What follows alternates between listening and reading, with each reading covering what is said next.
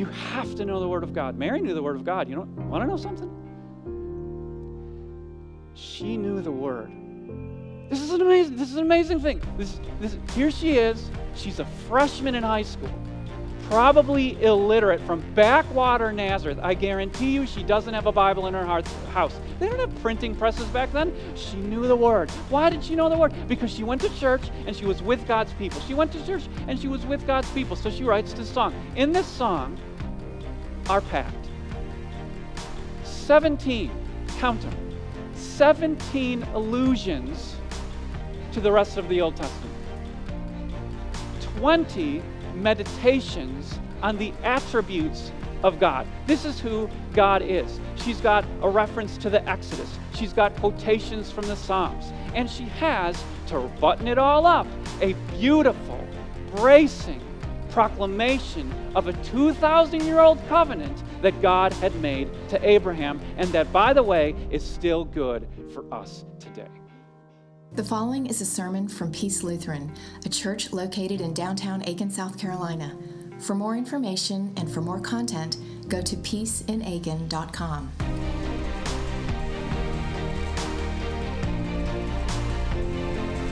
Now, keep in mind that what I'm about to read what we call in Latin the Magnificat. This is Mary's song, the song that she sings when she rejoices that she is the mother of God. This is what she says to us. And Mary said, My soul glorifies the Lord, and my spirit rejoices in God my Savior, for he has been mindful of the humble state of his servant. From now on, all generations will call me blessed, for the mighty one has done great things for me. Holy is his name. His mercy extends to those who fear him from generation to generation. He has performed mighty deeds with his arm. He has scattered those who are proud in their inmost thoughts. He has brought down rulers from their thrones and but has lifted up the humble. He has filled the hungry with good things, but has sent the rich away empty. He has helped his servant Israel, remembering to be merciful to Abraham and his descendants forever, just as he promised our ancestors. Mary stayed with Elizabeth for about three months and then returned home. This is the gospel of our Lord. Luke uh, starts this little section that we call a Magnificat with the word and. A N D. Do you like that word? I'm not talking about the way that it is a connector, a conjunction grammatically. I'm talking about what it says about your life. When you use it to describe the story of your life, it always indicates change and. Now, change can be good or change can be bad. I think a lot of times we like to think about change as only being good. You hear that advice sometimes? Or this comfort sometimes. There's a bad thing in your life. What does somebody say? This too shall pass. And it's true.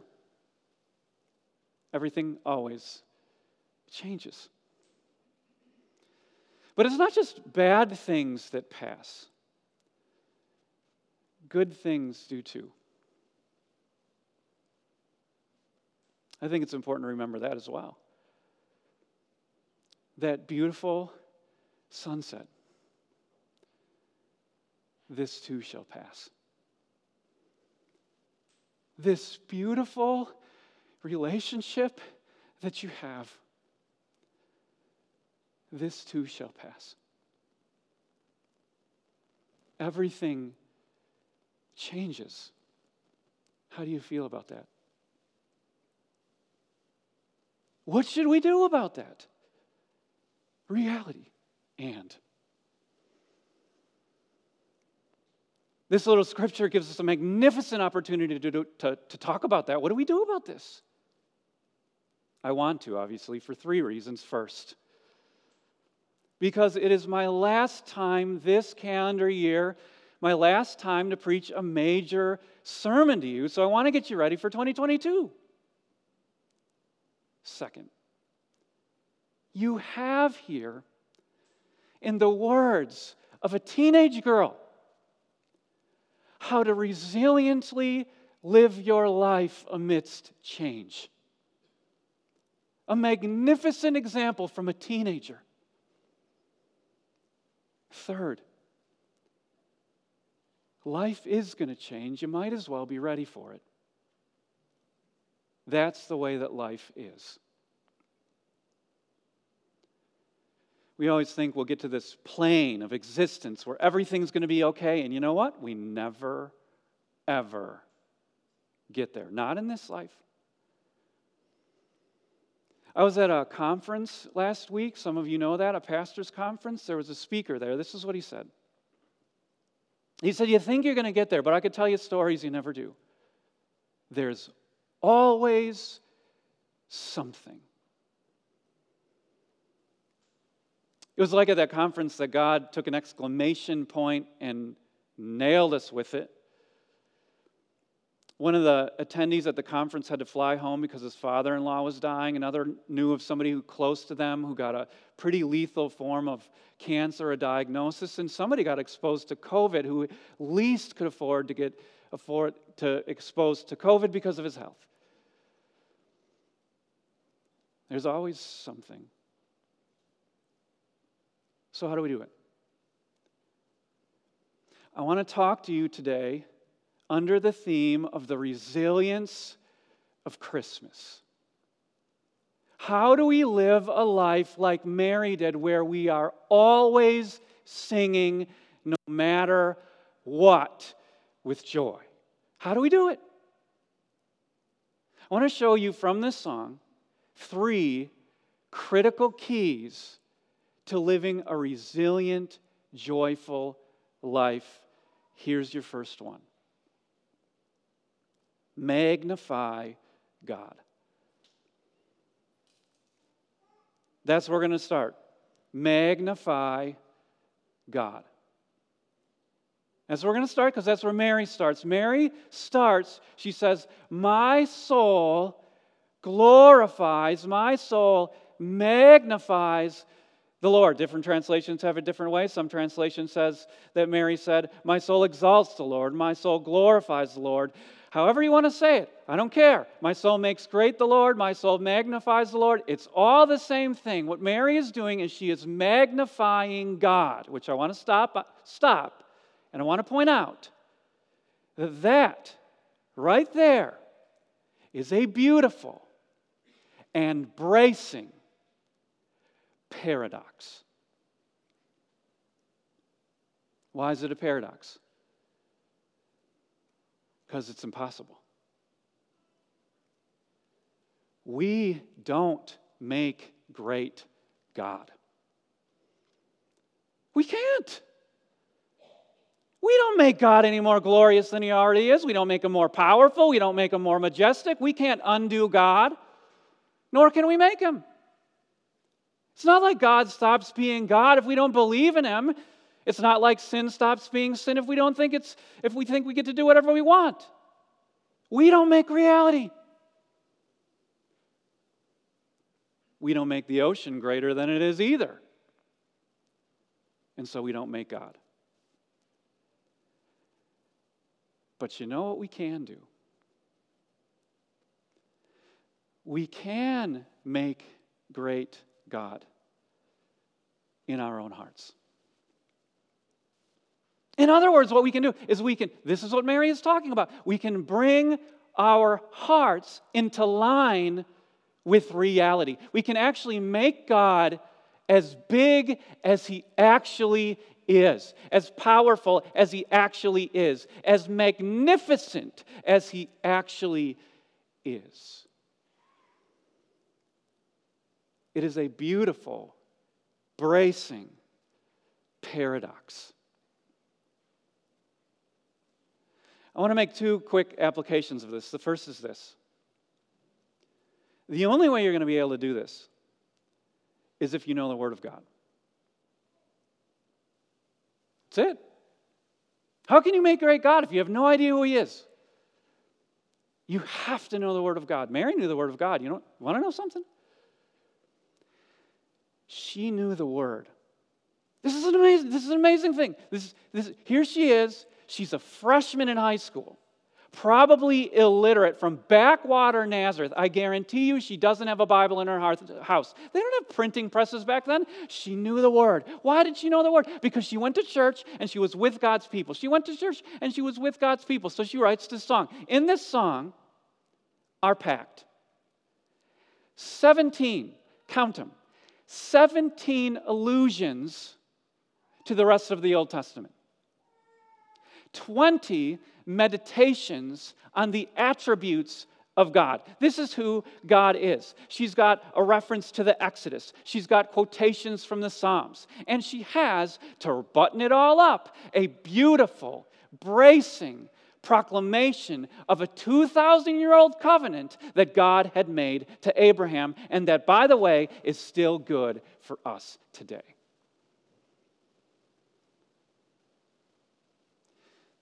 the very first step in being able to magnify God in our own hearts is to know the Word. To know the Word is to know God. To know God is to know His Word. That's the first application. Now, there's a second that grows out of it. And it's the one I already gave you. Make God great in your own heart embrace in here the beautiful, bracing paradox. You cannot make God more powerful or more saving or more majestic or more glorious than He already is. What you can do is recognize it about Him. So do that. Can I help you for a minute? What are your troubles? Here today and gone tomorrow. Do you know who your God is? He is here today and He is already in tomorrow. He is eternal that way. What issue do you have on your mind and your heart right now? Can that issue bind up the oceans? Can that issue raise the dead? Can it? Because God can. And God does. In fact, you know, you know what my recommendation is for you this Christmas? Instead of worrying about your worries, how about this? Worry your worries. How about that? Worry your worries. Worry your worries with God. Instead of thinking about all the things that could go wrong or have gone wrong, how about this? Think of all the different ways that God can make it right for you. Worry your worries with God. This is your first application, our first major point. Embrace the beautiful, bracing paradox. Make God as great as He is in your heart. That's the first thing that Mary did. That's the first thing. It's not the only thing that she did, though. Here's the second key to resiliently singing in your life no matter what minimize pride. Minimize your pride. Now, notice what I didn't say. I, I could have said a different point, like minimize your issues. I didn't say that. That's a good thing to do, by the way. It's a true thing to do. In fact, I was talking about it just a minute ago, right? The bigger that God is in your heart, the smaller your issues are going to look next to that, the lighter your heart is going to get, the more joyful you are going to feel, and the more you're going to be apt to sing. That's how it works. Maximize God, minimize your issues next to Him. But I didn't say that. Because there's an issue underneath all the issues. Why do we get so why do we get so worked up? Why do we get so nervous? Why do we get so anxious? Why? Because of pride. That's why. Go at it backwards. Look at Mary. What did she say? Why was she okay? She has all these massive changes. Massive changes in her life. Everything's changing in her freshman in high school. All these things in her life. What does she say? I'm okay.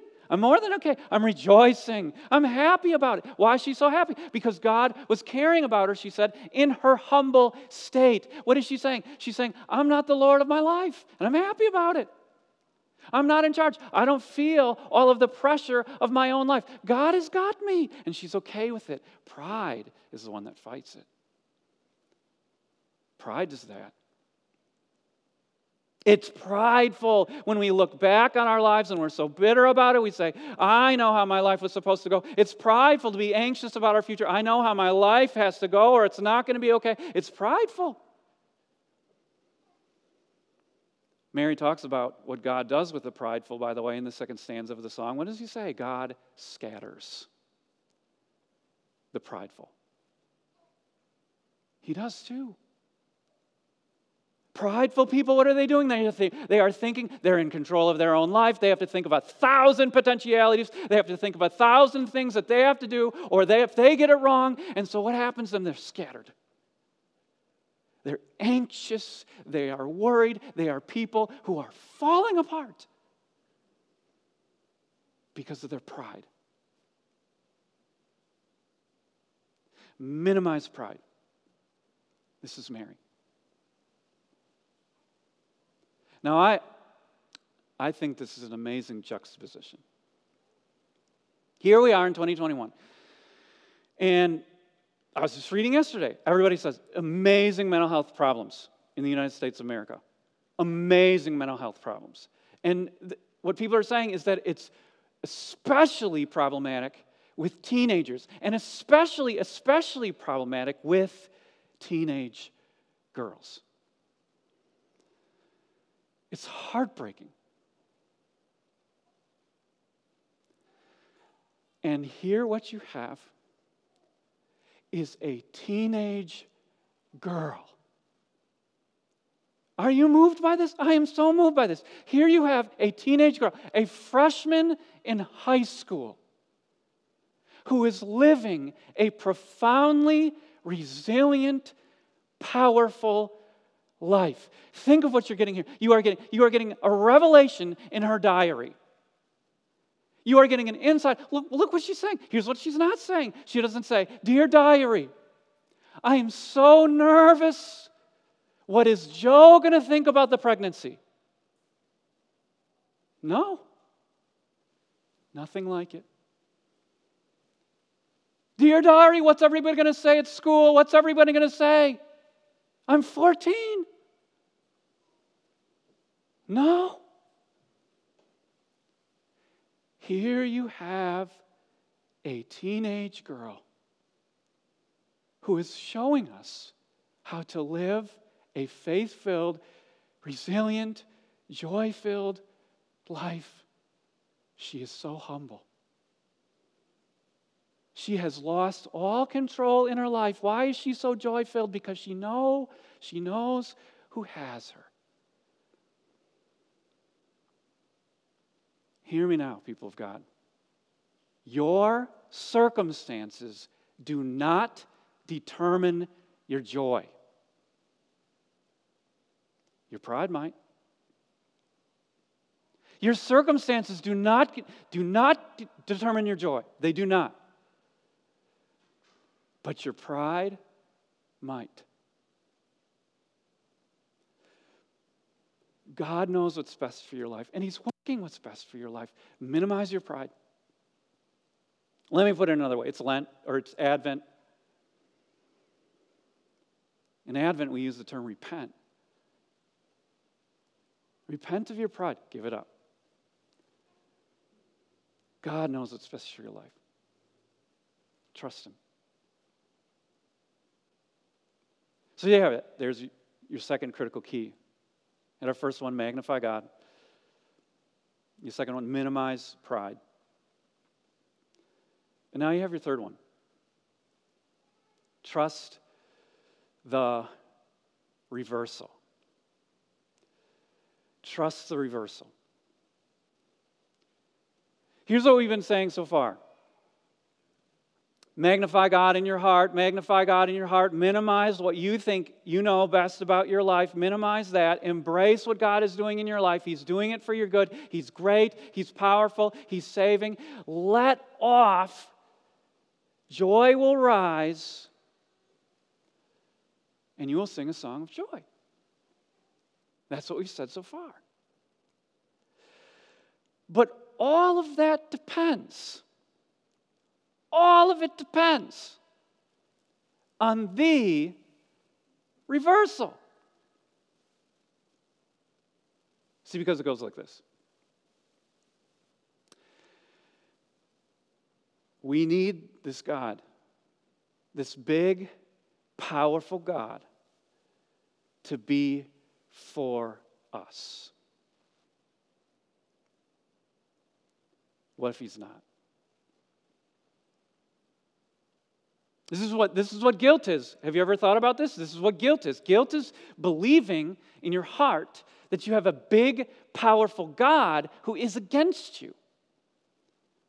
That's what guilt is, that God is against you because of who you are and what you've done. That doesn't bring you joy, that brings you terror.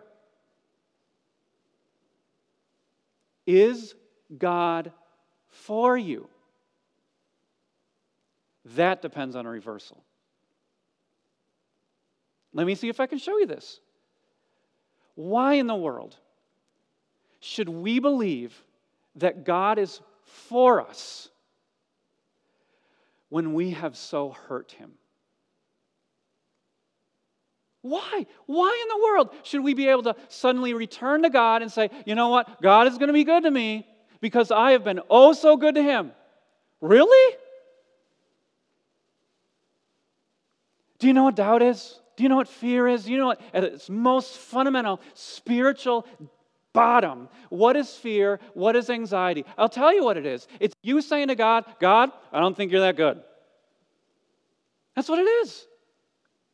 That's exactly what anxiety, I, God, I don't think you're going to come through. I'm not quite so sure. I'm not sure if you love me or if you're powerful. I'm not sure. That's what, that's what it is. Why? Why in the world should we be able to trust that God has been good to us when we haven't been good to Him? Why? I'm impressed you on that. We're good Americans, right? As good Americans, we all deeply believe in egalitarianism. Everything should be fair. You know we even say? We say, all sins are the same. and if what, if what we mean by that is that God is angry about all sins and that they deserve judgment, we're right. that, that is right but it's also, in a sense, wrong. Some sins are worse than others. Jesus teaches us that. And the worst sin is the sin against the first commandment. The worst sin is deeming God unable to be God. God unable to be a God who is trustable, who is loving, who is good. Why should we be able to trust Him? When every time we're worried, when every time we're anxious, we're basically saying, God, I don't think you're really God. That depends on the reversal. Mary shows it to us like this. Let me see if I can bring you there. The true victory of faith is believing that God is for you, even though He shouldn't be. That's the true victory of faith. And this is Mary. Mary believes that God is for her even though he shouldn't be. What did she say? She said, God has been mindful of me in my humble state. She believes something more than that God is big and that God is great and that God is powerful, that God was mindful of her, that God cared about her, even though he shouldn't. In fact, I want to put it like this Mary believed that she had a perfect mutuality with God. Remember before we said that, that God was big in Mary's heart. Mary believed that she was big in God's heart. There was a perfect mutuality there. God was in her, and she was in God. And she believed that. God was for her, even though he shouldn't be. But why did she trust that? What was the foundation for that? Why can we? Because she knew that the Son of God was growing in her womb. God inside of her had attached himself to us forever. It was the reversal. God was mindful of her, even though he shouldn't be. This is the victory of faith. It depends on that. I wish this morning that I could take a light in your heart and like flip it on with a switch. I wish I could for you to believe that. I can't. I can only tell you about it. And so I will. God is for you no matter what. It's true what Mary said. God is committed to filling the hungry with good things, to, to take all of the things in your life that are backwards and reversing them. And she knew that because she knew that the Son of God was inside of her. Why do you think Jesus came? Do you think he was off in all eternity and he said, Father, I see all the natives down there on planet Earth. I think it'd be fun to join them. That's not why he came. He came to be what we are, so that one day we could go to where He's from. So God became one of us, and God was conceived, and there was a reversal. And then God died, and that was another reversal. And then death itself died, and that was a reversal. And then Christ came back to life, and that was yet another reversal, so that lowly people like us could become exalted, so that sinners like us could become saints, so that people who are dying like us could get eternal life through Him. Reversal, reversal, reversal. The reversals had started, and they had started with Mary. But like I said before, they do not end with Mary. So sing. Sing in your heart this Christmas. Come on, people of God, I'm trying to get you ready for Christmas right now. Sing in your hearts, no matter what. Sing. I don't care what's going on in your life, the good things, the bad things, the ands, the changes. Sing because you know what God is doing through all of it. Sing through your pain, sing through your tears, sing through the good stuff, sing through the bad stuff because you know that Christ, our Lord, attached himself. Think of this and be blown away to an umbilical cord so that one day he could attach himself with nails to a cross for you. So sing this Christmas. Keep on singing a resilient song, and then don't stop. Do not stop. I teach my daughter that Christmas is more than a day. It's 12 days, it's a whole season. Now I'm teaching it to you as my church. But the resilience of Christmas goes even further. It lasts all year long. Sing, come what may. Every change, every good, every bad, sing. Magnify God in your heart, minimize your pride, trust the reversal until there are no more reversals to trust. Until finally, Christ has reversed Christmas itself. When it will no longer be us celebrating the fact that God became one of us and lived with us for a time